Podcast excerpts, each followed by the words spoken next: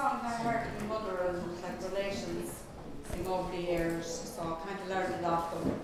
We want something else, so it's called Group of Youth Soldiers. A group of young soldiers, one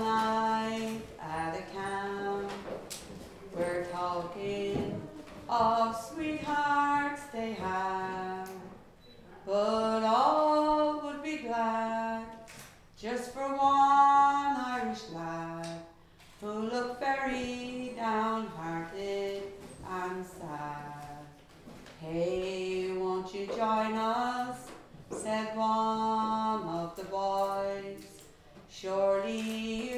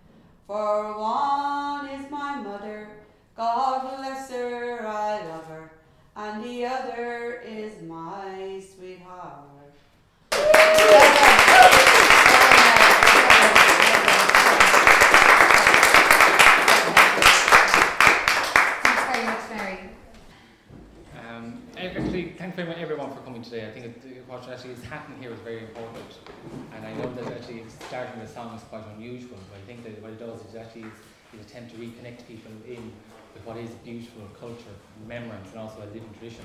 So I I'd start first with I suppose a sense of introductions. My name is Owen Gardoon. I'm a traveller. I'm involved with kind of many different kind of groups and associations and settings. But most of all, I'm actually here very much in the context of, of my own person and in, in celebration and support of both this project and the travellers that it both remembers and reminds us of and seeks to support as they go ahead. I'm actually very delighted actually to introduce as well here uh, Rosaleen McDonagh, playwright, artist, activist, um, kind of one of the first and only travellers to actually to be a member of Aosdána.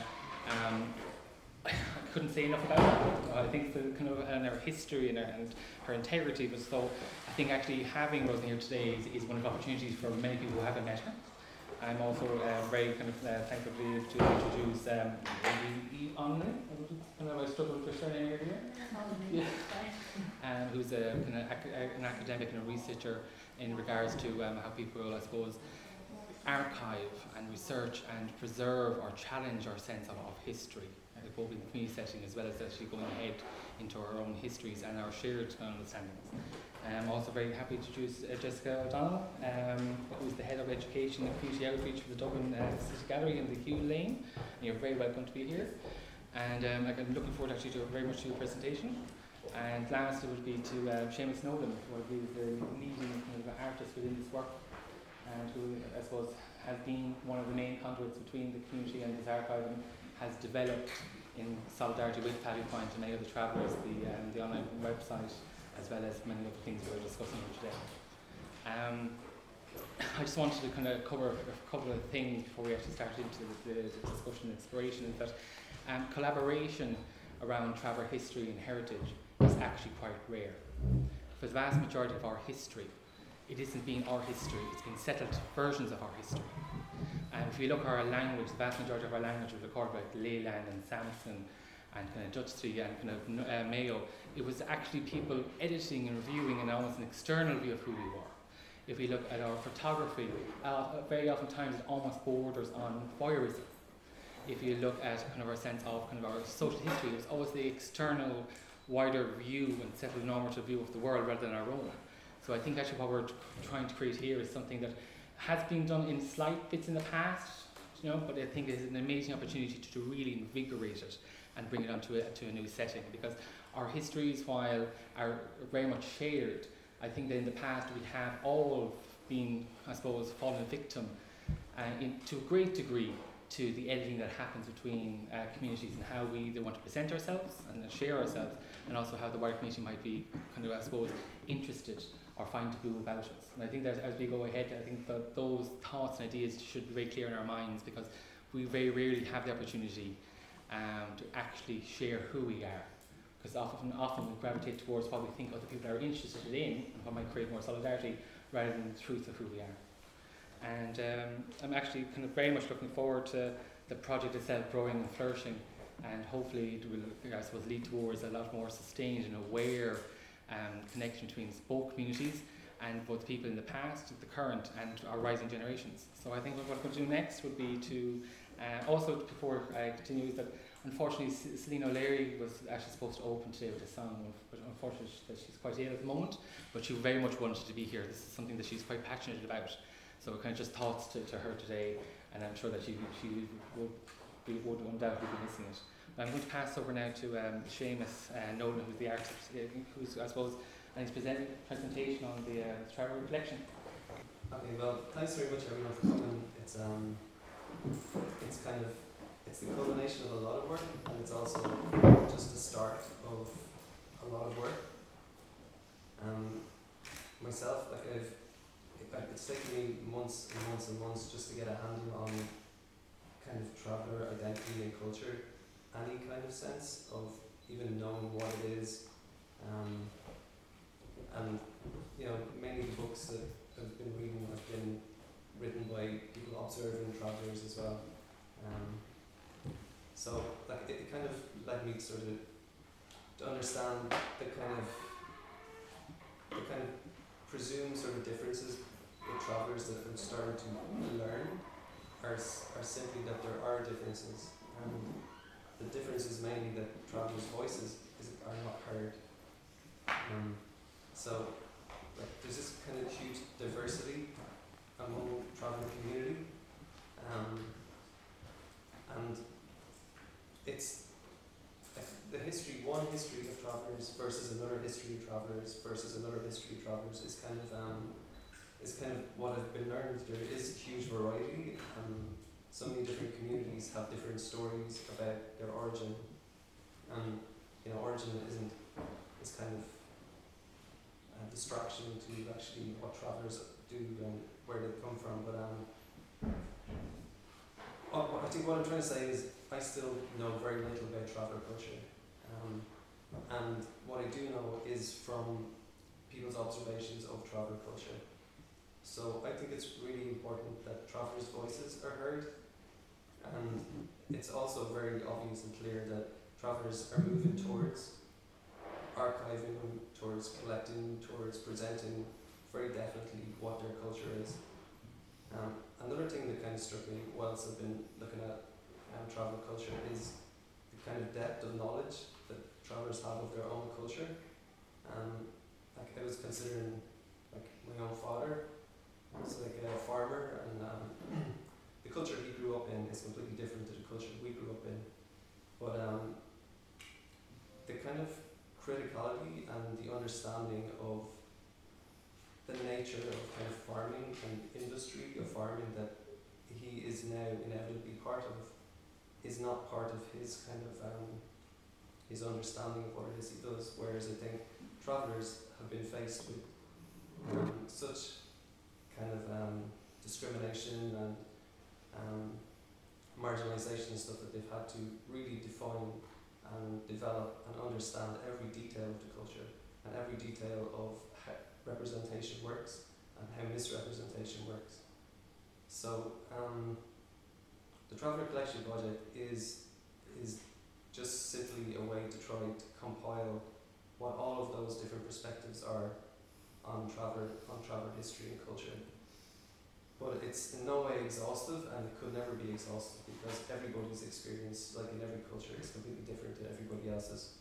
But there are really important issues that need to be um, addressed and presented, and I think Traveller Collection offers one small way of doing that. But like I said, the project kind of runs side by side with what travellers are doing themselves, and this is a huge will towards like um, visibility and in Cork, there's a huge amount of work being done in Dublin. All the organisations are really, really pushing. But the fact is that there is no kind of representation within schools, and there's no representation uh, within museums, and the culture is, is very much still marginal. So um, the project is about trying to develop a kind of a dialogue around how these collections, these organisations, and these non-traveller organisations, how they all kind of view traveller culture, and how we could accept the diversity of what that is, and the connections that exist. So um, yeah, there's um, I don't know if there's too much else I can say. There's uh, the website is on the go at the minute, and it offers the opportunity for people to contribute items, um, and it also presents different collections from a variety of you know state and private collections. But like I said, it's no way exhaustive. There's so much more that could be there, um, and hopefully will be there as time goes on.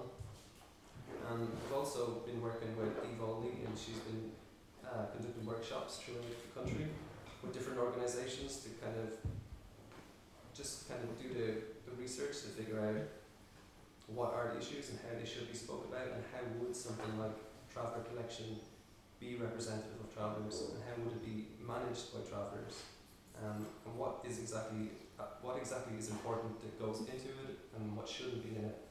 Um, so for the moment what you'll see on the website is stuff that basically I've put together with some, some researchers here Pavee Point about the objects here, but you know, it in no way says this is traveller culture, full stop, and it, um, it, it hopefully is a start for other people to start saying that is right, that should be there, that is not, that shouldn't be there, and begin to begin to kind of gather and point in those in the right directions.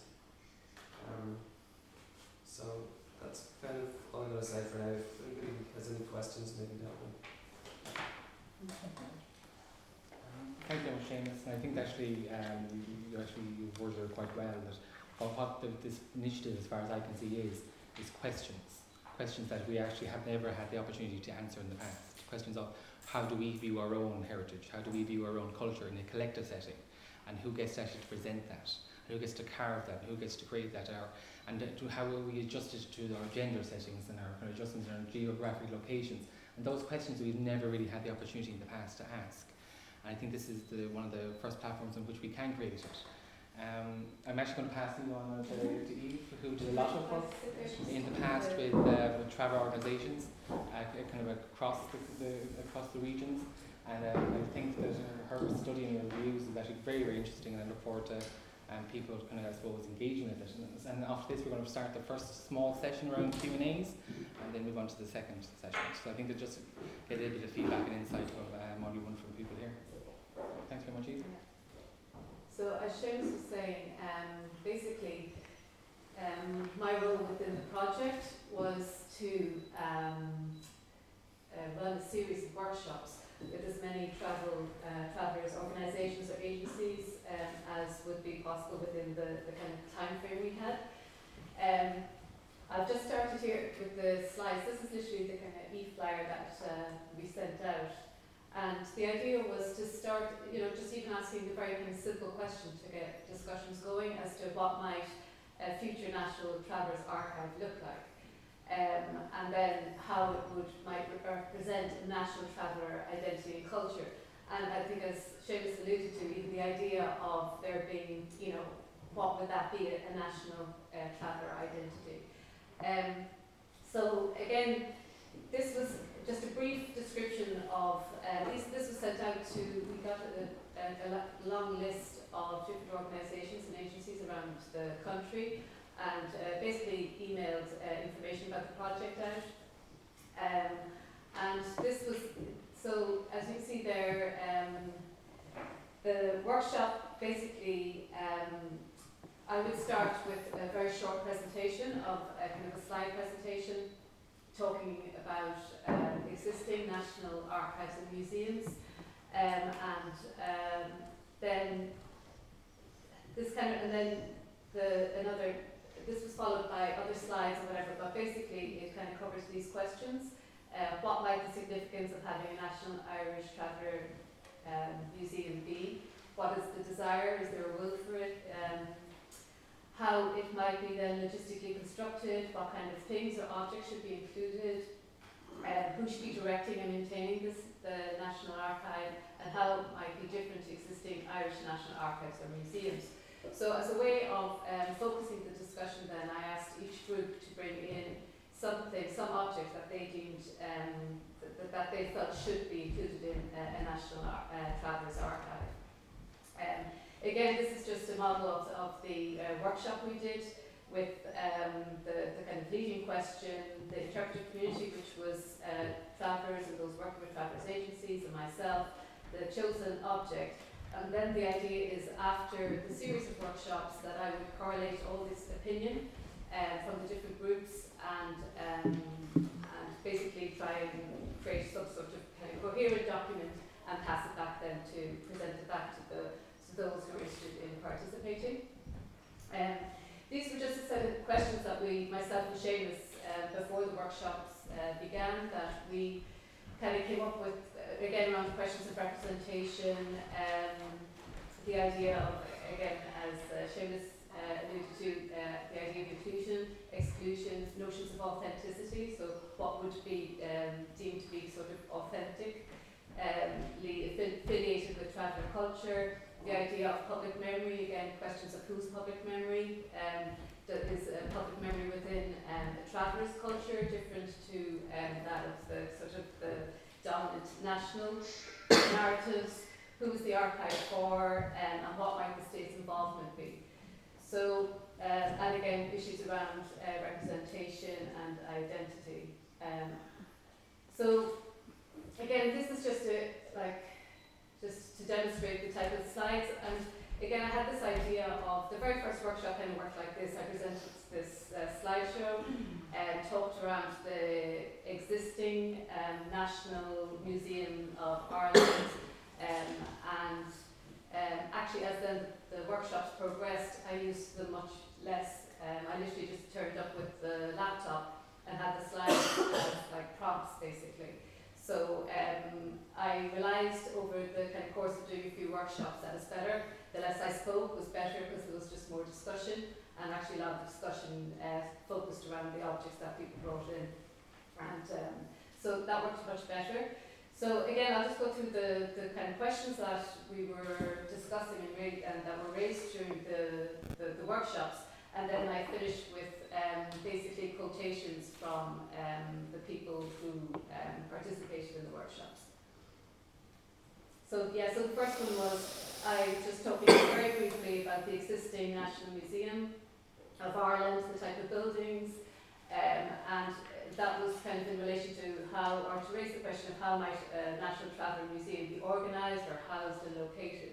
So people had different opinions about this, of whether it should be centralised in Dublin, whether it should be multi-sited, whether you should lobby for uh, existing museums or local libraries to um, to give uh, permanent space um, to travellers, to traveller culture and traveller history. So again, um, as I go through the the quotations afterwards, um, there was it actually kind of built up over the series of workshops because obviously what was brought up in the first wo- workshop I carried into the second workshop and so on. So um, there was this sort of nice sort of transfer of, of uh, discussion between them. Um, again, it was the idea of um, what is chosen if there is a, a future national travellers uh, archive or museum. What is it that should go in actually, and what is it that's representative of traveller culture? And so that raises the question then of who should decide what is included uh, in this museum and how might that be organised. So again, the sort of logistics of how that would even um, be agreed upon, uh, what type of things, you know, so again there were suggestions of maybe committees, of local committees, and then, uh, then a centralised maybe national committee. Um, and this, I use this particular slide um, uh, for the idea of, again, the idea of um, kind of national identity of museums presenting this idea of national identity. Um, and you know how, how that should be really kind of challenged actually because when you go to exhibits like this, um, like I speak from my own experience, I don't really see myself reflected back at me. I don't recognise myself as an Irish citizen kind of reflected back at me. Um, and so we were talking about the whole kind of absence of, and gap, complete absence actually, of Traveller culture and history within um, the current exhibits. Um, and as I learned again, as I was saying earlier, I was kind of using my, as a settled uh, person, I was using the kind of my own ignorance of traveller culture as a measuring stick. In from, from each workshop, I just learned much, so much um, more and more about traveller culture and actually the extent of the gaps and the absences within uh, the current sort of dominant national historical narratives. Um, and one of them that kept coming up was uh, the war. Basically, uh, travellers' um, involvement in uh, 1960 in the Rising, in Civil War, or the, the World Wars. Um, that a lot of people had um, had come across documentation or photographs of their grandfather's involvement in the war, and you know that they go to the, you know if they go to these exhibits, there's actually there's absolutely kind of no sense of this at all. So again, it's that question of what would be the specific stories or narratives that actually need to be told, of retrieved um, and told about uh, history and culture. Um, and then another question that came up quite a bit was, uh, again, around the idea of public memory when we were talking about that, was um, how, how, you know, even again logistically, so should, you know, again, if we refer to kind of imagine future national archive or museum, um, should be understood separately from what exists at the moment or should it be integrated within what's there? So again, opinion differed on that as well. Um, um, that uh, and one way actually, again, it started off in the first kind of few workshops. It was the dominant opinion, or general opinion, was that it should be actually kept, kept quite separate. Again, with these maybe localized kind of multi-sited um, sites where collectively it would be understood as a national museum. Um, but then within one particular group, that turned because they were saying we're sick of being marginalised. No, it should be completely integrated into the likes of Collins Barracks or the, the Museum of Country Living or whatever that, you know, these things need to be rewritten actually and, and include um, traveller history. Um, again, that's the same sort of, again, the idea of uh, value and ownership. So then we just went through the different types of museums, of representation, of experience, both historic and cultural, um, how the something is categorized completely changes the kind of context, the meaning of an object. So again, we spoke a lot about the, oh yeah, and then also, as James was saying, there are so many, uh, this became very apparent with the different groups I was, and individuals I was talking to, um, everybody was collected something in their family, so there was always, you know, there was this treasure of kind of family heirlooms that had been passed down through generations. So again, it's that idea of how something which is understood as of something of personal value might then become kind of transfer um, or translate into becoming cultural uh, and um, kind of representative of a broader culture. Again, then I introduced the idea of the database and how that might be useful in, again, correlating. And so a lot of the opinion that came from that was it would make um, what exists at the moment uh, visible to each other. So groups who would have no sort of knowledge of each other, again, because the complexity, I mean, you know, how, how to describe or understand a culture. Uh, so, yeah, so you'd understand the kind of overlaps or um, yeah, that you could kind of show what you have, and then if there was something similar, something of interest, that you could contact that person um, as well. Um, so then, just with regard to the kind of objects that uh, that the groups brought in, uh, I ended up that this the first workshop was in Pavee Point here, um, and then we we had two attempts to have a workshop with the with the, the Meath Travels workshops and living history exhibit. And, and again, the way it turned out was uh, when we went up, the workshops weren't possible. But what happened then was we ended up having these incredible conversations with uh, Nell McDonagh, and at one stage with Michael was there as well, um, which wouldn't have happened if the workshops had gone ahead. So again, um, we kind of gained an awful lot of information from, from she just had encyclopedic knowledge of, of, of, everything really. Um, and then the, you can see there there's sort of a bias towards uh, Cork in the other groups. And the, the reasoning behind that was, again, as I said, uh, there was, we sent emails out to everybody, but again, with this type of project, it needs the time, really. It really needs time um, to, to, to do it um, in any way sort of in depth. And actually, the way it worked out was the, the kind of the best way of approaching was that I would ring up or I would contact uh, an organisation and um, schedule a meeting with them first. Um, and then we'd have that meeting. Sometimes the meetings go on for one or two hours. Um, again, an awful lot would kind of happen within those meetings, and then we set up the workshop. So that was because I'm from Cork. That was possible to do around kind of Munster, but um, for further afield, again, it would just take much, much longer to, to kind of um, to be able to to kind of get the, the kind of the breadth and scope of uh, of the country. So they're the groups basically that um, that I did workshops with. Um, and again, just with regard to the objects, again, I don't have specific photographs of the Pavee Point because at the time I wasn't um, documenting them because this was the first workshop. But um, the object that was brought in, well, there was two objects, a miniature wagon and a copper bucket. But what was really interesting about the, the miniature wagon was, again, around the table there was, including the group of people, it was, it was kind of uh, multi-generational, so there was kind of young guys, maybe in their uh, late teens, early 20s, there was middle-aged people, there was older people.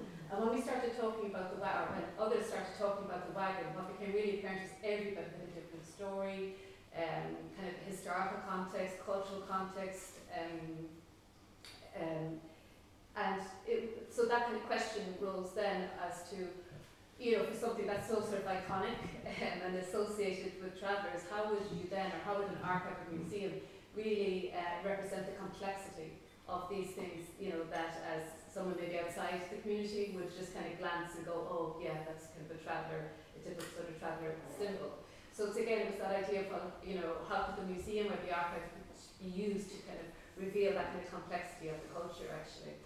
Um, and then is from the Leeds Travellers Workshops Living History exhibit, which actually happened to be down in Cork last Saturday as well, um, next to the, the public museum. and this, the, the, the guy, the tinsmith, again, in talking to Nell, um, what became, what one of the main things that came out of the conversations with her was uh, she was uh, talking about this particular man and that he'd like five sons and none of them were really interested at all in taking up the tinsmith and um, you know, so we're talking about again that the kind of loss of crafts and loss of tradition um, that maybe younger generations aren't interested in, in um, kind of maintaining or preserving. So again, how the museum or the archive might be useful in that sense of kind of documenting um, th that sort of craftsmanship um, and preserving it. This was with the, the uh, North Cork um, and Charleville Women's Group. So again, with the in North Cork, it was decided uh, by them that they would have a women's group and a men's group. Um, so everybody would, uh, it was kind of understood that it'd be easier for everybody to kind of have a voice and, and um, kind of get their opinion across. So they brought again a selection of objects, uh, some miniature wagons, but what really um, became the focus of the conversations was this, you can see there the left framed photograph of one of their uh, deceased sister. And that sparked um, really um, interesting and kind of poignant discussion around uh, death and traveller culture and ritual and tradition and religion, um, as well as um, health issues and social issues. So, and again, that was raised as well, you know, are these things that should also be, you know, included in museum or archive? Should it be just celebratory or should it be more of a critique? Um, you know, so these sort of more sort of in, in depth kind of understandings, how, how might they um, be represented or come across.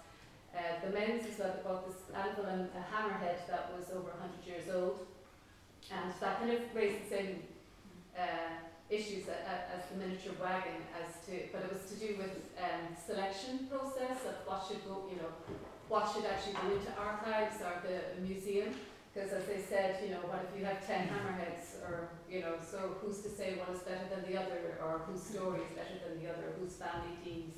So again, this idea of kind of committees and um, a kind of a travelling exhibits, or that there would be um, kind of a rotation of exhibits, uh, was discussed as well. And actually, what was really it, it was is in the chronology of the workshop worked out really well because a lot of the time questions that were raised in one were kind of answered or addressed in the next one.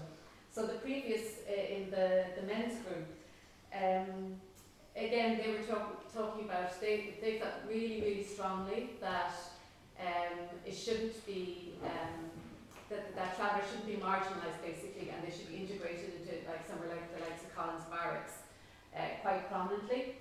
And but then they, they were saying, uh, they were kind of discussing, well, you know, uh, kind of good luck with that, and how would that work, working with curators who deem themselves experts.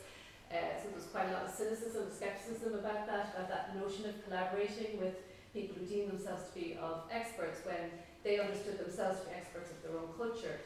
I was the idea of, well, get a curator to come and live with me for six months before they can tell me what's valuable about traveller culture. But then when I went to um, the Cork Travellers Women's Network, we had our, uh, the workshop at the Public Museum in uh, Fitzgerald's Park. And that actually addressed an awful lot of the questions that, was, uh, that had been raised in the former workshop uh, regarding how actually collaboration might work with uh, institutions or museums and, and traveller groups because um, as they um, um, kind of discussed or spoke about it, they have a very healthy working relationship with uh, the museum and with the two curators that uh, they've worked with so far. Um, and again, they have this like really beautiful permanent space within the museum. And um, so this is a permanent exhibit of the wagon and there's a miniature caravan. But then as you can see around the walls, um, there's and also a statement as to what or who travellers are as well, which is incredibly important uh, for those, you know, because the, the way it's where it's situated in Fitzgerald's Park, every, you know, anybody and everybody wanders in. So, you know, you can imagine tourists, tourists wandering in, they see something on the Vikings below, they see something on the 1916 Rising below, and then they go upstairs and it's traveller culture, and then they read on the wall what traveller culture is, and it's all part of, you know, the idea of a, kind of a national culture. Um, so the way they, you know, again, they, this answered an awful lot of questions for me, and we were saying afterwards that this could really be kind of presented as a working model as how you know these local uh, kind of multi-sited museums might work um, in lobbying for a permanent public space within existing museums or existing kind of cultural centres. Um, and then the idea of this sort of deluge of stuff, uh, you know, um, they also spoke about having to, Louise is here, as Louise was telling me, and Max, that you know they had this kind of deluge of stuff. They didn't want to turn anybody away. They didn't want to insult anybody, so they kind of included everything at the beginning. Um, but then working with the curator and uh, Leanne McDonagh, the artist, um, they they curated. They started kind of curating and pairing back.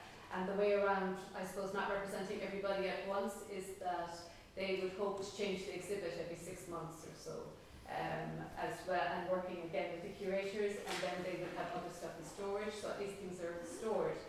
So when I was talking to, to uh, Bridget there as well, that she kind of led the, the workshop, um, she was saying as well that the database would be amazing for all those things that are still in storage, so at least they'd have, they'd be visible, even when they're uh, kind of not being exhibited.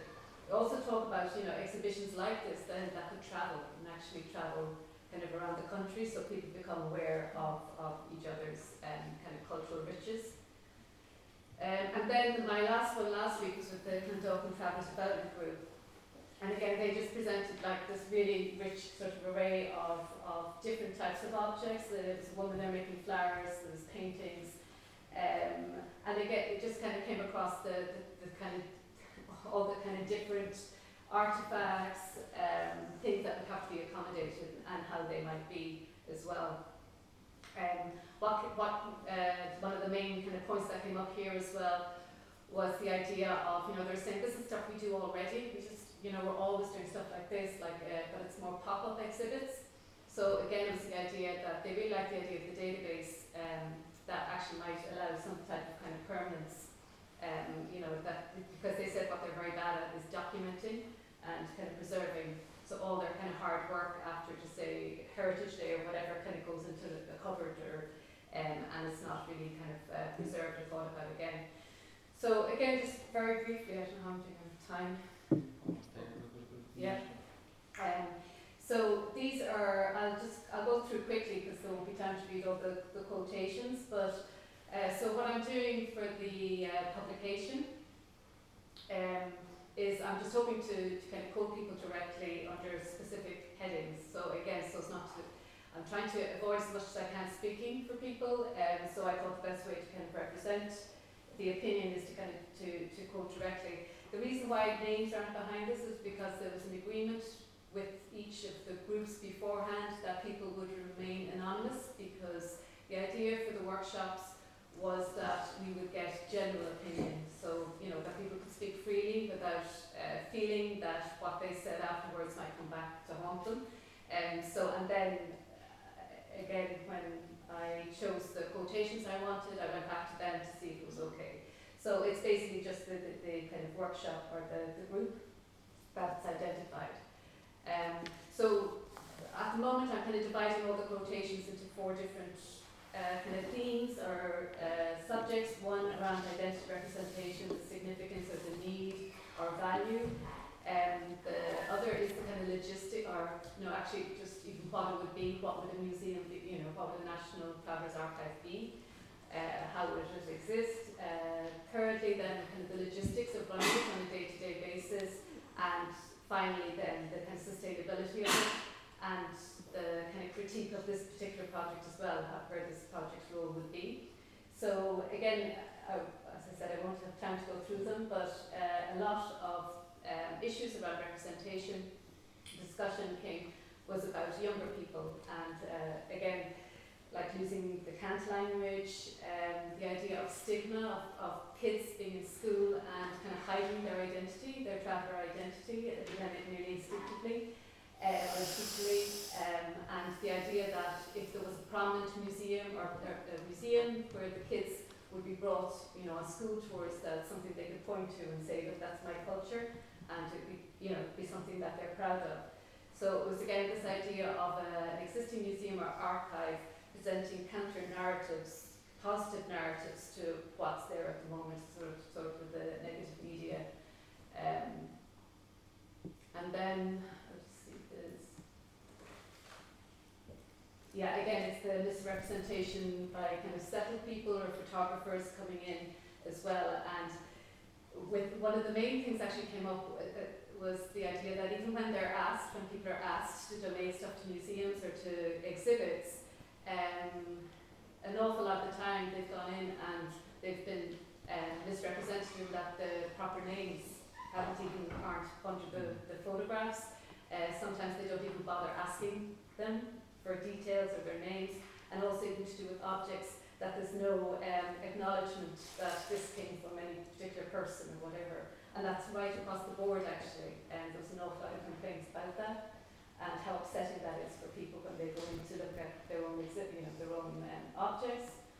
Um, and again, the idea of value, that if some, you know, that if uh, traveller culture was represented, there's real value, then, you know, if it's sitting side by side with an Eileen Eileen Gray screen, for example, um, there's a specific kind of values being put on it. Um, what was interesting as well, just to, in relation to identity, a lot of the people in the groups were saying, you know, if you ask uh, travellers, whatever, you know, they, they were saying, I'd say I'm Irish first and, and I'm a traveller. So it's that idea again of just being kind of completely absent from Irish national narratives. Um, and then, as I said, the opinion differed between, well, everybody agreed on a permanent site and that it could be multi-sited, but there would also be a kind of a centralised one in Dublin. And because, as the men pointed out, they were sick of being marginalised and they thought that was really important. Um, and whereas the women uh, disagreed and didn't want anything centralised in Dublin, they thought everything goes to Dublin anyway, and they said it's not even practical for the women, this is now women in Munster, uh, to travel to Dublin because their kids, you know, they you know, their kind of daily lives uh, wouldn't warrant it. So they're saying if it's important that they'd never see it. Um, and then the logistics, a- again, um, a lot actually came out of, you know, even uh, uh, to the point of um, the men talking about how committees could be set up, um, the kind of logistics of documenting things. And then again, this is from the Public Museum, um, that, as I said, that we kind of use as a model. Uh, they talk about the very positive working relationship with the curators and the collaboration that works really well. Um, and then I'll just fly through, this is the, idea of this, how might be sustained. Um, but I think it's fair enough. There's a lot of kind of questions as to where this is going, like even this one here, what does happen next? Um, as you were saying, there's quite a lot of interest and there's momentum to get things up and running, but then the money for this project is gone and like I think this only happening because there's been a budget allocation and people are interested in doing it, but what about when that's gone and you're not around? So again, it was this um, kind of skepticism. You know, even at one point uh, the woman was saying, look, I don't want to be all doom and gloom, but we're so used to kind of um, kind of funding being thrown at something and then it not being sustained and then people saying, oh, travellers aren't part of that because they're just not interested. Whereas they were uh, across the board, uh, they were saying that actually really needs to have an awful lot of support from, particularly from the state, like state funding, but also from institutions, organisations and settled people in different professions uh, to kind of sustain it in, in any sort of uh, way. So I'll just finish there. Um, thanks.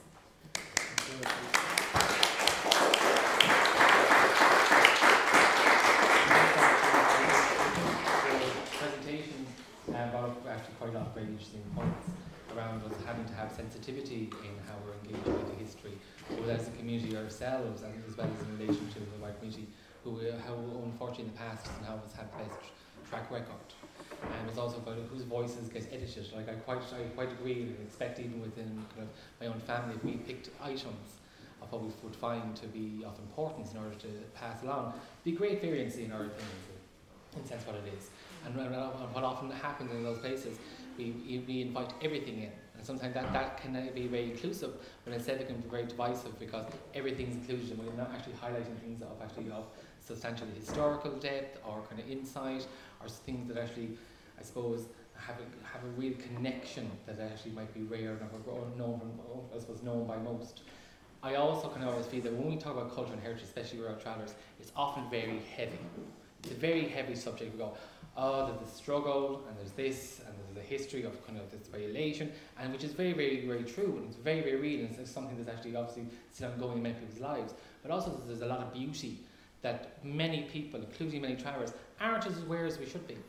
There is a history, there's a lore, there's a, there's a dynamism, and when we talk about it, we very easily and very quickly can fall into that kind of stagnant space of it's a lot of work. But you know what? Kind of, but it's a lot of good work. It's a work that gives voice to people who are unheard. It's a work that gives a huge insight and kind of vision to the past and to the future, and stuff that needs to continue.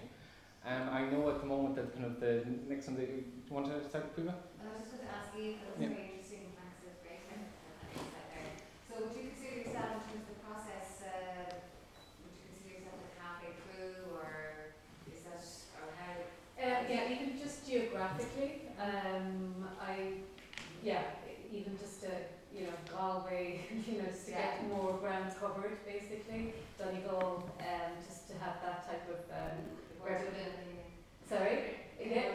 Yeah, well, I, I mean, the idea is, uh, we were talking about the amount of agencies, so Yeah. I think that, I think maybe you were saying about twenty-eight or Yeah, I think around thirty. Yeah, um, ideally all of them, but that's not possible, so, you know, Right, it's a great process. because what's actually happening is, it, beyond just initiating interest, it's initiating sort of a linkage between the, the different workshops, so even, um, as having kind of uh, the common denominator of me going around, then it would be, you know, I would be in contact then with uh, specific people heading the agency, so it might, you know, to me, it's easier then to um, kind of organise, I guess, or kind of give feedback. I think like compared to like say thirty years ago when we started off, like a lot of the travel organisations obviously didn't exist then, but since then, like, people have got involved in cultural work, their own cultural work, like people are involved in, you know, art exhibitions, photographic exhibitions and Yeah, that point kept that it's, it's nothing, I don't know if it's there, it's what we do already. Yeah. Um, but it's the idea of how that might actually be preserved and shared, actually become more visible. Like, could I just also say, I mean, just in terms of the project being funded and stuff like, um, the Hugh Lane offer with Create kind of looked for a project that would be kind of socially engaged within the area of Dublin One. Um, like, it's not that they were saying we need to do a traveller project, um, we need to involve travellers in the museum. It was like I kind of felt that, especially with all the mobilisation stuff around ethnicity, that there needed to be some engagement with the city's gallery, which is, you know, 10 minutes that way, and Traveller organisation, which is right here. Um, those linkages need to be made, and um, there's a, you know there's a difference between presenting work in a museum and presenting work in a gallery. It's it's completely different kind of context, but the context needs to be kind of challenged a little bit, um, and there needs to be visibility in both senses. Um, so for that reason, this kind of exchange between the one piece of work that's here and the pieces of work that are in Hugh Lane at the minute are about that kind of bridge and how people need to work together and they need to look for solidarity in both senses. And um, the conversation needs to kind of be opened up. And whether you know we're right or wrong in how we kind of approach it it's still about allowing that conversation to happen. That's really important. Um, the funding for the project is because we've searched for like I think there's a huge willingness for all organisations to engage with each other, and I think there's a willingness with other institutions to engage with travel organisations. But I just think it needs there needs to be a kind of an impetus, or there needs to be some people who really push it and look for those kind of uh, connections. Um, I think that's actually quite a good point, but I also think that we need to be very cognizant that we need to also move beyond the structures and the organisations, which are also are very important in order to seed and anchor, but also be just be realistic that not everybody is connected in with an organisation. You know, be, be it with like the wider kind of I suppose national or regional, and to make sure through I suppose the other mediums that are being developed that it is still very open to everyone can have a voice. We have a couple of minutes to stay on track, but um, get stuck in, Martin. Sorry, yeah, Yeah. thanks. Yeah, thanks for the contributions. Um, it, I, think one of the advantages here that needs to be emphasised is, is, about, and I, I've said this before on a number of different occasions, it's about the community having ownership, Yeah, control, and the right to interpret yeah, our own history, our own identity, our own lived experience. I think, as I've rightly pointed out, too many others who are not from the community have fulfilled that function.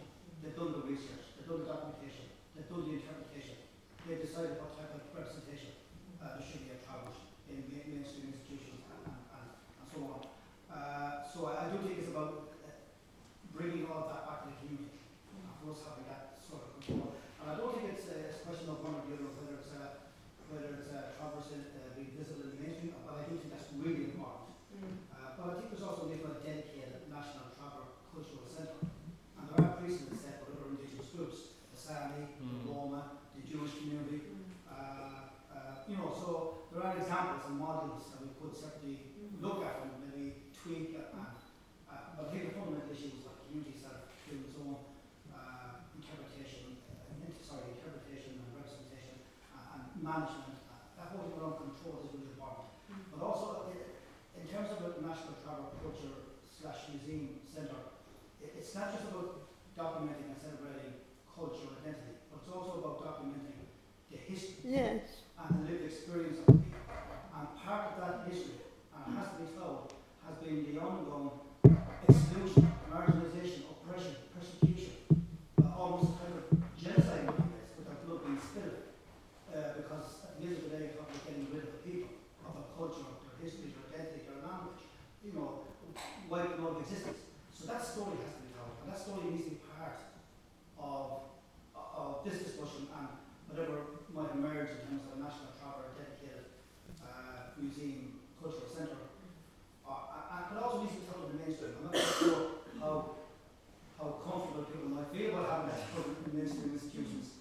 Uh, but it's a story that has to be told. So, so it's not just about cultural identity, that's quite important, but it's also about people's history, people's lived experience. And and you can't completely obliterate the experience of oppression and persecution and cultural denial, which has pertained in this island for hundreds, if not thousands of years. So that is part of the narrative. That needs to be reflected, and it needs to be an inherent part of whatever structure that emerges, whether it's at, at localised, regionalised levels, or at national levels, or indeed both. And I think there's an argument for both, because there is regional context as well, Yeah. and there's regional specific, specificities in terms of traverse history and experience in Donegal, say, compared maybe Cork. You know, I, I very strongly agree, Martin, especially as, as someone who's from Galway. And even tonight, for instance, is the summer solstice is lit down, which means in two two days we have bonfires, uh, which is not a part of the of the expression here in Dublin. And it's a huge part of my yearly sense of my family and my connectivity. So like, and we don't need to trade. I, I think there would be a very strong argument to have a national focus as well as a local focus in order to make sure that all voices and all levels are actually heard. Oh, Yeah. Oh, you- you- you want to take it away?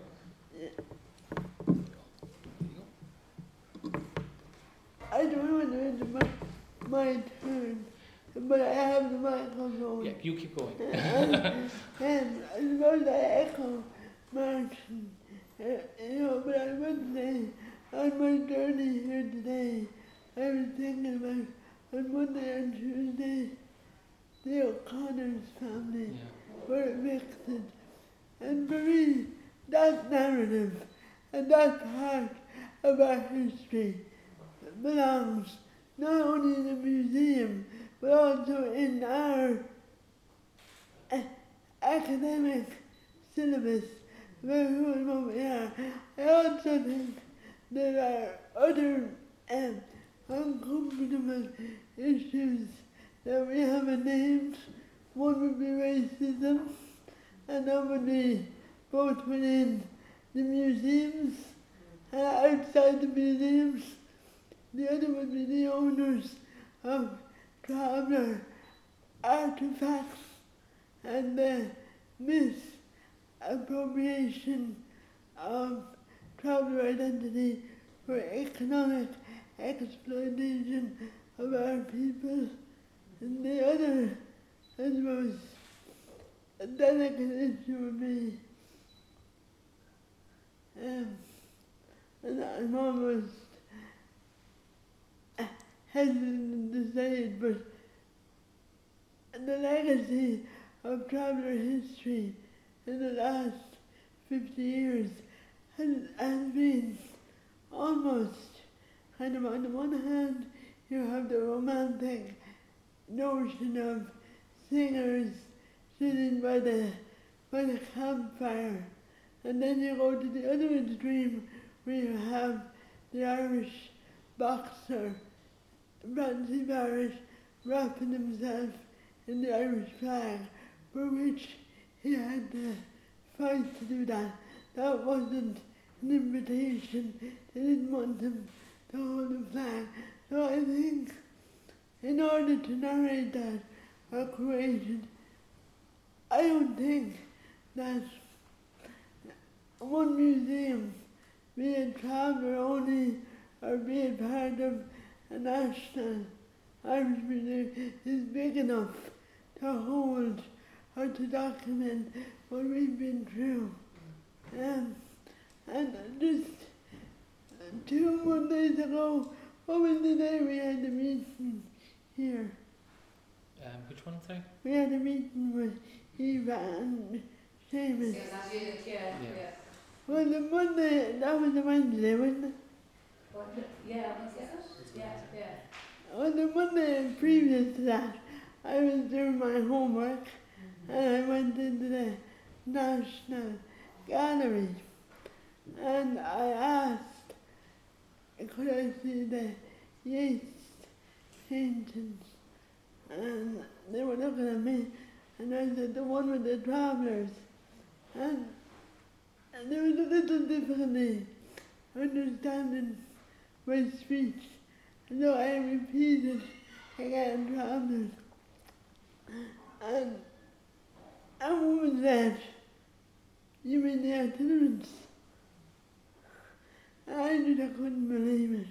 I, I suppose I, I'm reminded all the time, sometimes you get into a headspace where you expect racism in certain places. But for a moment I was caught off guard. So I think along with this initiative there has to be an acknowledgement, first of all, that racism does exist within the artist arena despite their liberal mm-hmm. agenda. Racism towards travelers is very much part of that agenda, whether they want to admit it or not. But also the need for training, anti-racist training for those who work in galleries, and that they're not immune.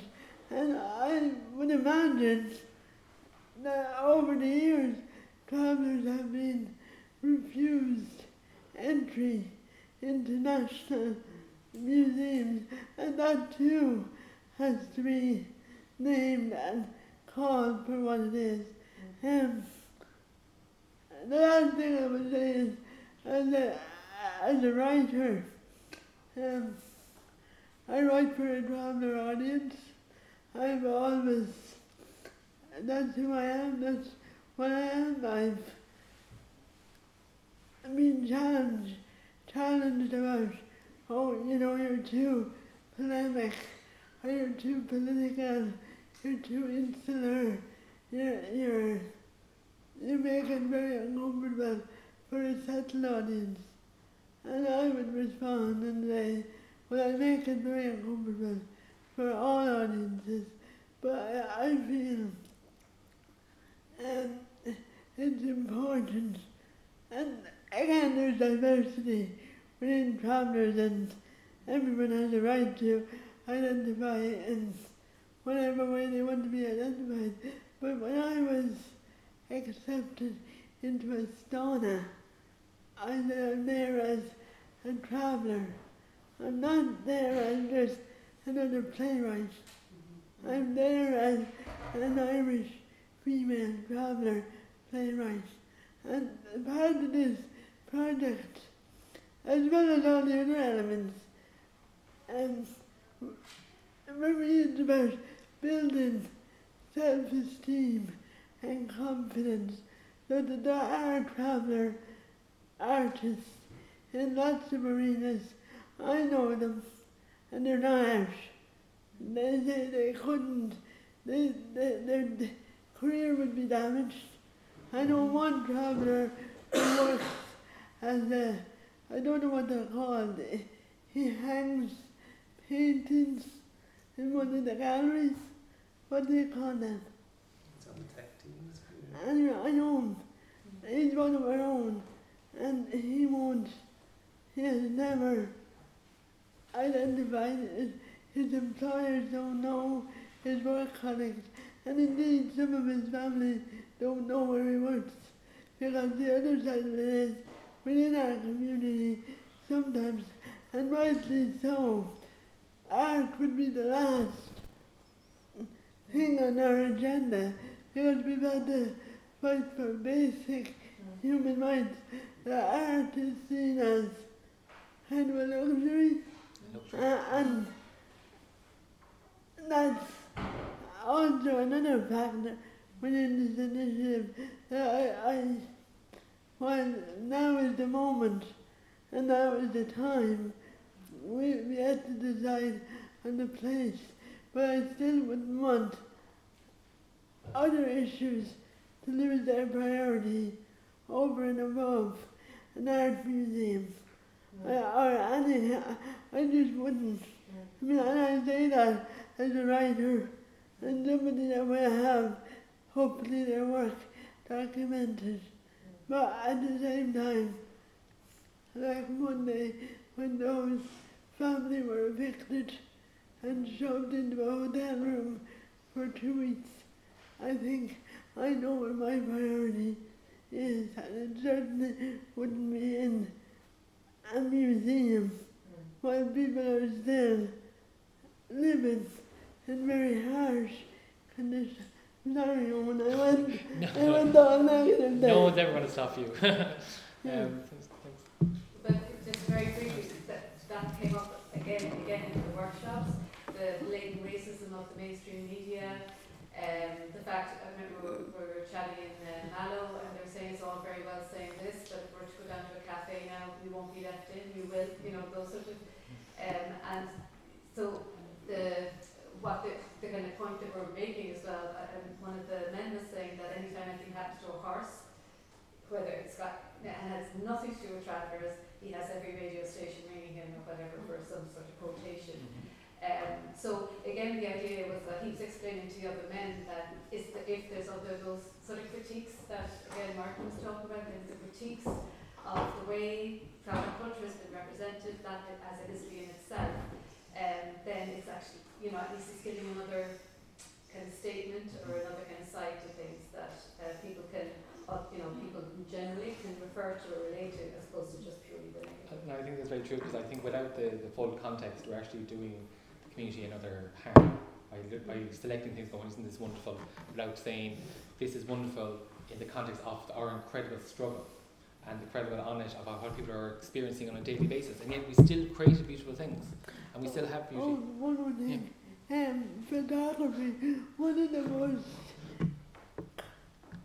conscious and exercise for me was, and I know Mark might kill me, because it should have been done better, but it was a photograph, um, don't think, 12, 13 years ago now, and I remember very well, the circumstances, there was a barrier, and people weren't able to get in or out of their homes.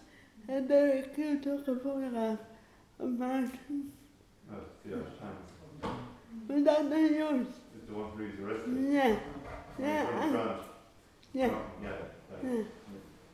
And just those, those are equally as important by way of narrating our lived history, but also by telling our young people the wagon is fine and lovely and romantic, but what happens behind the wagon is a lot more sinister. Thanks very much, Rosie. That's very poignant. Um, actually, we seem to be rounding up on, on, on time. And it, we're I'm going to actually pass it over now to um, Jessica O'Donnell. And I think that as we go ahead to what we've just heard, I think we need to actually really strongly bear in mind. Thank you very much for inviting me to be here today and um, thank you for all being here today as well. Um, I'm delighted to, to be here and um, I suppose as um, Seamus said already, uh, the, the connection with the gallery is through the Create CAPP Collaborative Art Partnership Programme, which is an EU-funded trans-Europe uh, project that aims to unite on an international, national and local level. So um, as part of that uh, collaboration with, with Create, um, the, uh, an open call was made and over 41 very high calibre um, artist submissions from all over Europe were received.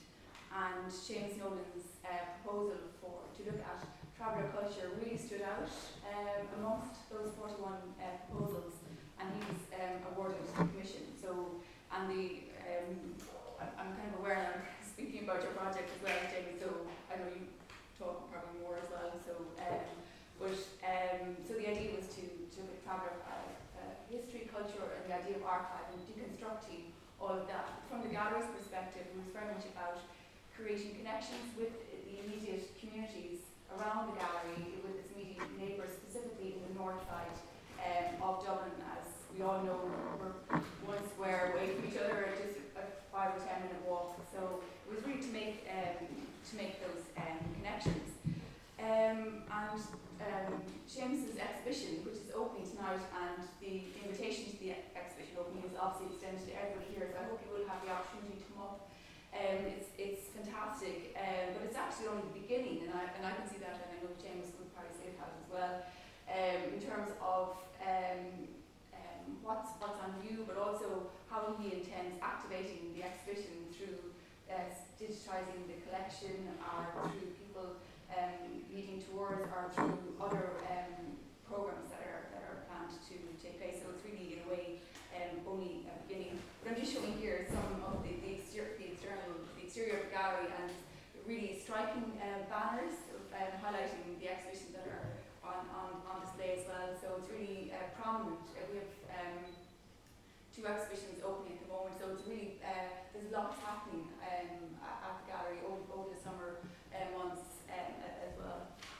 Um, so in, in the exhibition, um, there's um, 123 volumes from the uh, special collections of Ulster University that have been uh, borrowed, and that contains ephemeral material related to traveller history, history and culture that will be publicly digitised and added to um, a website that, that Seamus um, has developed.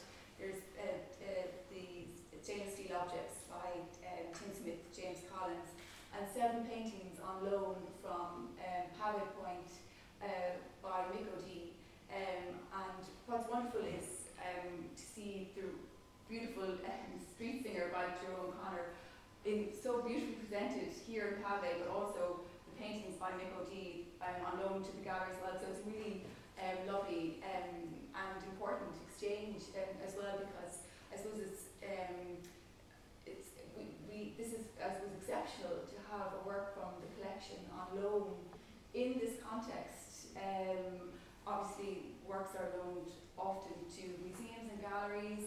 Uh, there's always there's usually a very long lead-in time. There's you know it has to be approved by aid committees, by boards. There's a whole load of things that you have to go through. Um, and I think when James proposed the idea, um, he had an even broader uh, a, a collection of, of works that he kind of was considering um, as well. So, um, which was really, really interesting in the way that he looked at the collection um, in the gallery and the work of the street singer by Jerome Connor was chosen um, for that. So I think the way that it's presented in this context today is really beautifully done and the way that it was activated as well by singing at the start was, was really, really lovely. Um, and Mick O'Dea, is, you know, was obviously aware that the paintings from the Martin Foley collection here at Pavee are on loan to the Hugh Lane, and he said that he's very moved by, by that um, um, as well. And then on top you have the handmade paper flowers um, made by the women from the Primary Healthcare Travel Project here at Pavee, and Seamus has just arranged them so beautifully in the entrance hall.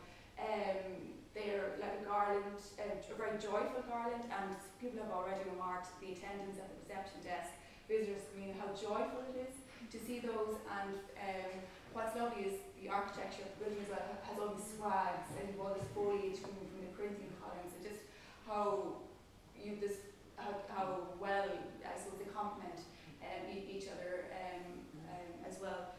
Um, and again, um, lovely to have it so. Um, it, when, when you immediately arrive into the gallery and then make your way through to the exhibition itself, which is in Gallery 10. But I just said that I'd talk a little bit about street singers since we have it here um, on, on Pavee, uh, in, in Pavee here. And it's a work that was chosen by, by Seamus. Um, and um, it's by Jerome Connor, who's from originally from County Kerry, from near Annascaul. And um, he was born in 1874 and at a young age his family emigrated to the United States when he was about 10 years of age and shortly afterwards his, his father died. And but um, apparently when he was in uh, growing up as a boy in Kerry you know, he, uh, he used to make little figurines. So he had this sort of innate um, artistic flair from a very early stage. But he's a very interesting character himself uh, Jerome Connor. He um, ran away or well, depending on what you read he ran away from home at a very young age or he had to leave to find work because his father had died. So he was a prize fighter, he was a sign writer, um, and he also um, became pre- apprenticed to um, a sculpture studio at, at a young age. And he had a great affinity for the um, Native uh, Americans, actually, people, uh, various tribes um, in um, Massachusetts, upstate New York, and you can see some of the work that he created in the background. This is Jerome Connor himself, and he was known for having massive hands, and that probably stood to him when he was um, a, a prize uh, fighter. Uh, very striking but very reticent character um, as well. And he came back. Um, he came back to Ireland actually to work on the Lusitania Memorial in Cobh, and he had this very um, interesting blend of very public realm projects that embodied sort of national ideals and heroism, not in a sort of uh, pedantic kind of way, but in a very humane way. He wanted the the memorial in was in Cobh, for example, to be about peace rather than, um, you know, to have sort of more universal appeal.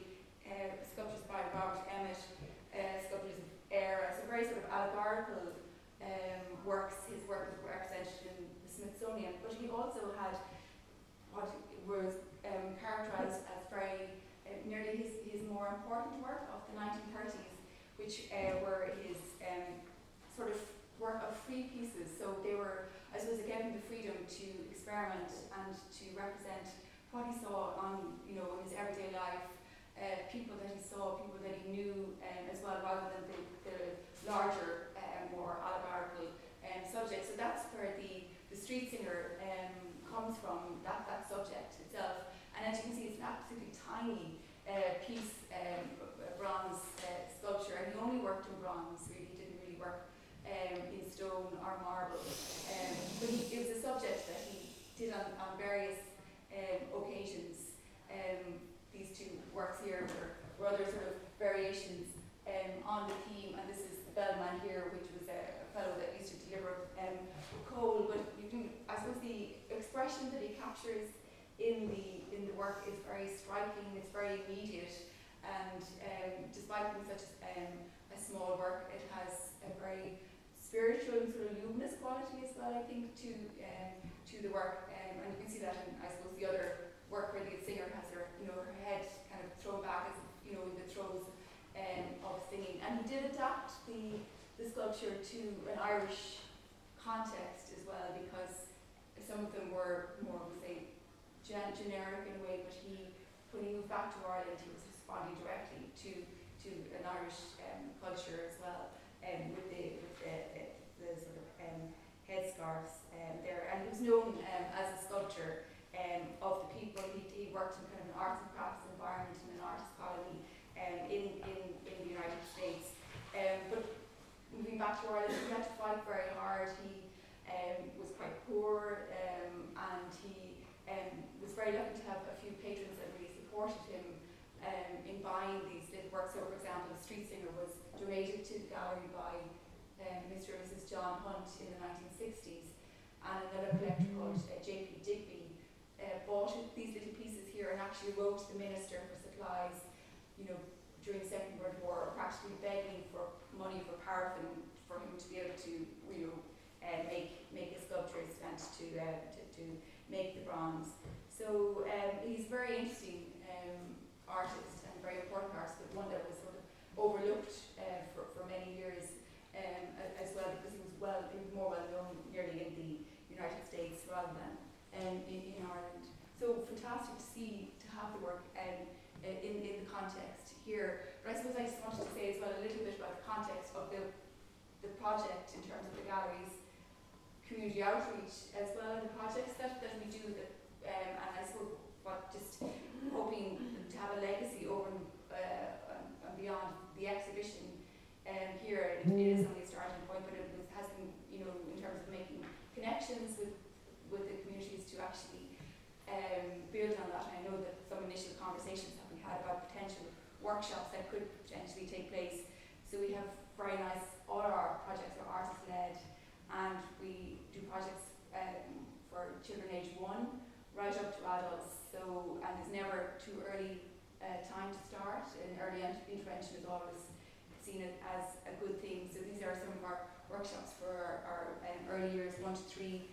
We also, for example, did workshop last summer with the Sheriff Street Recreation Centre, where the projects on, on one day in Sheriff Street, and on Friday the, the children came to the gallery and walked between the two. So it's making those physical connections uh, between the spaces and using the outdoors. They had a beautiful court, well, a small little courtyard garden, beautiful, and you know, uh, looking at nature. And we had an exhibition as well of their work in, in the gallery. And again, it was just um, making these works more prominent as well. Um, and visitors uh, were very, I suppose, pleased to see um, the type of work uh, being made. We're also working with the Foundations Project, which is a City of Dublin Education Training Board initiative for families using the homeless services.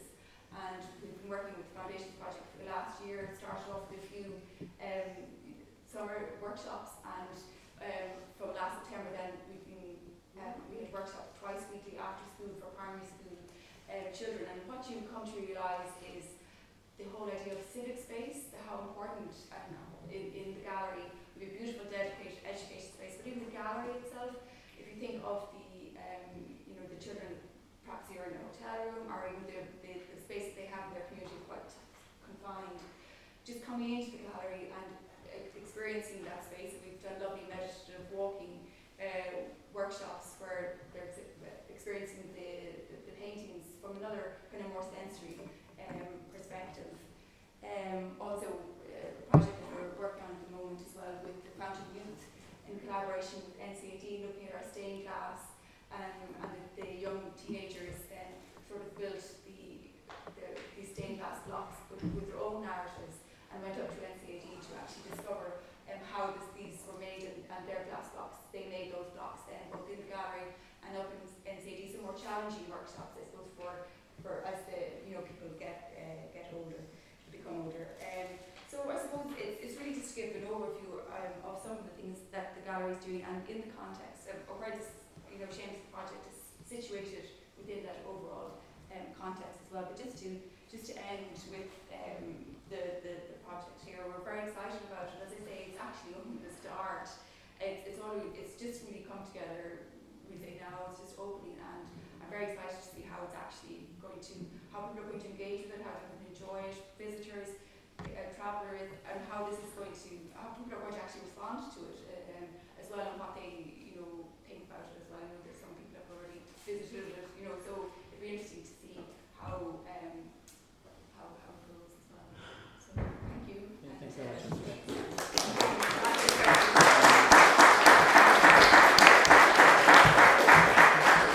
Uh, I'm, I'm very aware as well. I just want to open up the floor uh, to the questions and insights and stuff. But beforehand, I'm just I'm just conscious. Go on. Uh, does anyone have any kind of questions for Rosaleen, Jessica, Eva? Go on. It's more of a comment, just to pick up on a few points that um, people made. Um, the first one about ownership, which is obviously absolutely essential and for how, how, how you know, any artifacts or um, collection that represents the culture come from within the community. Um, and the idea of the national and local network. And I'm very struck by the fact that um, I suppose now that social media is, you know, a lot of the travel projects have Facebook pages and like how we're starting to see Pride and, and a lot of the, you know, really innovative and brilliant projects that are coming about. But I'm also struck that because a lot of the work of the travel projects is the day-to-day um, struggle of dealing with, you know, the accommodation crisis, racism and all the other things that we don't necessarily network except maybe um, you know as the opportunity arises through Facebook or there's no network to talk about all these things that are generated that are already there. There's probably things in some of the uh, museums or other galleries. Um, and like I know in the Cork Travel Women's Network, um, as committee of Travel Women kind of oversaw all the work over the years in the museum. Um, but we're totally guilty of at the very start, we like how to put it, not quite lost, things were coming in and out and got damaged or, you know, weren't given the, you know, and, and that happens, but like we're much better at that now.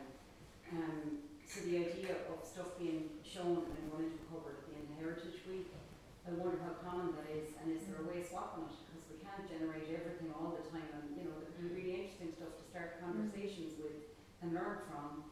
Um, so there's that like, and I think it'd be brilliant to start some way of communicating, and that, like, maybe the only way forward is travellers were paid um, through arts funding, not taken away from other funding, to be whatever the type might be, people who are gathering and generating, and starting conversations with, you know, um, like all the cultural uh, places that representation of cultures happening. Um, so I know last year the Harbour Festival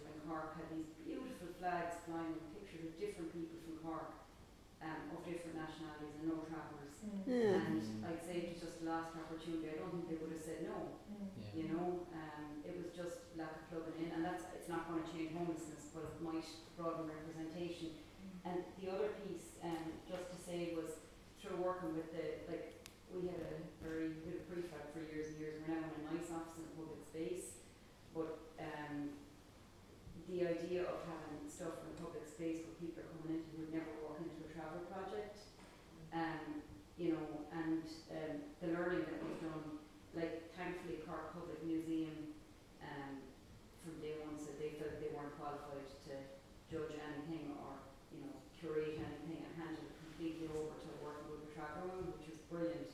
And I, you know, so lucky that they had that vision and I suppose trusted it as well. Um, but I think we've also learned from them um, and having experts like Leanne McDonagh who could talk about how to, you know, we weren't making stuff, didn't put aside money to get stuff properly framed. And I know that might sound like, but arts institutions do those things, and it's just maybe that stuff doesn't, you know, might get valued a bit better.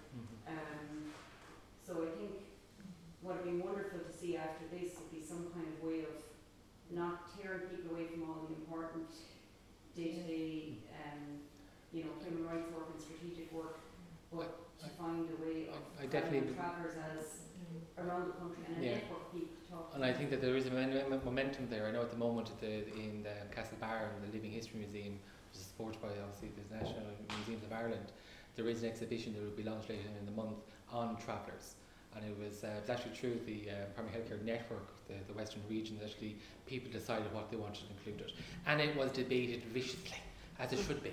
You know, and people were so opinionated the idea of like, why are you including this? Like, who does this belong to? You found it in some archive. We don't know any connection to it. Rather than going, let's find something that we people can have a connection with. And as I think we go ahead, like we need to have make sure that, that not only do people feel represented, but it's something that's real to them rather than something that someone else decided going, this is what you should value. Yeah, are there any additional questions or insights or anything? Just on that Yeah. as well, because that was brought up as well in, in Pavee Point last week and Clondalkin Group, and that idea of, um, at one point, someone was saying, well, what we're talking about, because it was that idea that they were saying, we're bogged down, we're understaffed, you know, you know, there's no way we can take this on. And then someone else said, well, what we're talking about doesn't actually exist.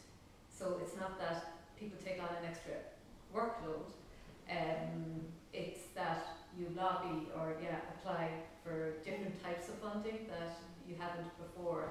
Um, and actually kind of demand, yeah, like it's a, it's a full-time profession that, or different kind of professions, whether it's uh, travel curators or Yeah, whatever, resource. that need to be kind of brought into a new kind of scheme. And that was brought up by a, a few groups actually as well, that it doesn't exist, so it's actually, Mhm. um, yeah, it needs to be brought in as something new. Don't. Because, I mean, just the last thing, I was just a part of an application process recently to do with the Traveller project. And one thing I noticed was they didn't even ask for fees for people. So again, it's that undervaluing cultural Mhm. work. And it wasn't, you know, it wasn't that they were being mean, it was like initially, it wasn't part of the thinking Yeah. to actually, when you're looking for a budget, they were, they, they had everything else budgeted, uh, except for fees for people. And I think though I actually this point that, that because we have been undervalued, we at times do undervalue ourselves. I know you want to say something, Rosalie. Yeah, just in moving the conversation forward. And What happens next? uh, no, No? no, I, I, well, that's what I, I'm biased towards. but also about acknowledgement of the work that has been done in this area around proper art and culture and heritage. Probably has been doing it for the last 30 years. We lost our funding for funding for the culture and heritage project about 10 years ago on the mountain. We lost. Yeah, and then we, we, we, we continue to be creation and holding from the art in here in all its facets. So I wouldn't want the idea of elitism around museums mm-hmm. and to think that they were the first Yeah. and the only, because they weren't. We've been doing it. No, no, I wasn't. I was saying that the, the, there's an increased momentum. No, but I'm just saying, Yeah, uh, we've been doing it without being resourced, yeah. without being trained. You know. Yeah. No, no, I think actually it's been happening to within a lot of travel organisations for many years. Like even Tune, Breacher had a had a very small collective space, and And most travel organisations don't have them. Yeah, You know, we have done, that work. yeah. And, and unfortunately, it has been recognised. But I think going ahead, that's something that, that should be honoured and identified, Yeah. and hopefully actually resourced again because it is quite it's quite important that if, if travellers are going to share in the progression and preservation of our history and creativity and And culture, also, it needs to be funded. this, this idea of collaboration. Mm. And I know Seamus, we had a, a very frank conversation and you manned up when I said, look, you know, our history hasn't been too, not yours and mine, we don't know it, but generally between the art world and traveller world, we haven't always had a very easy relationship.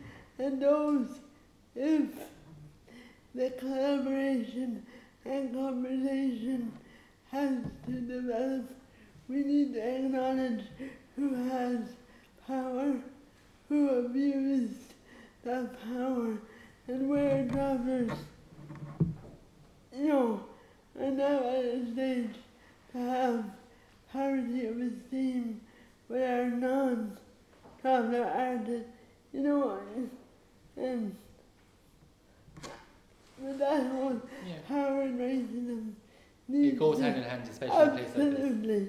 Yeah, especially in like I, I just remind people as well that um, there's some kind of tea and there's coffee and there's traditionally uh, made bread.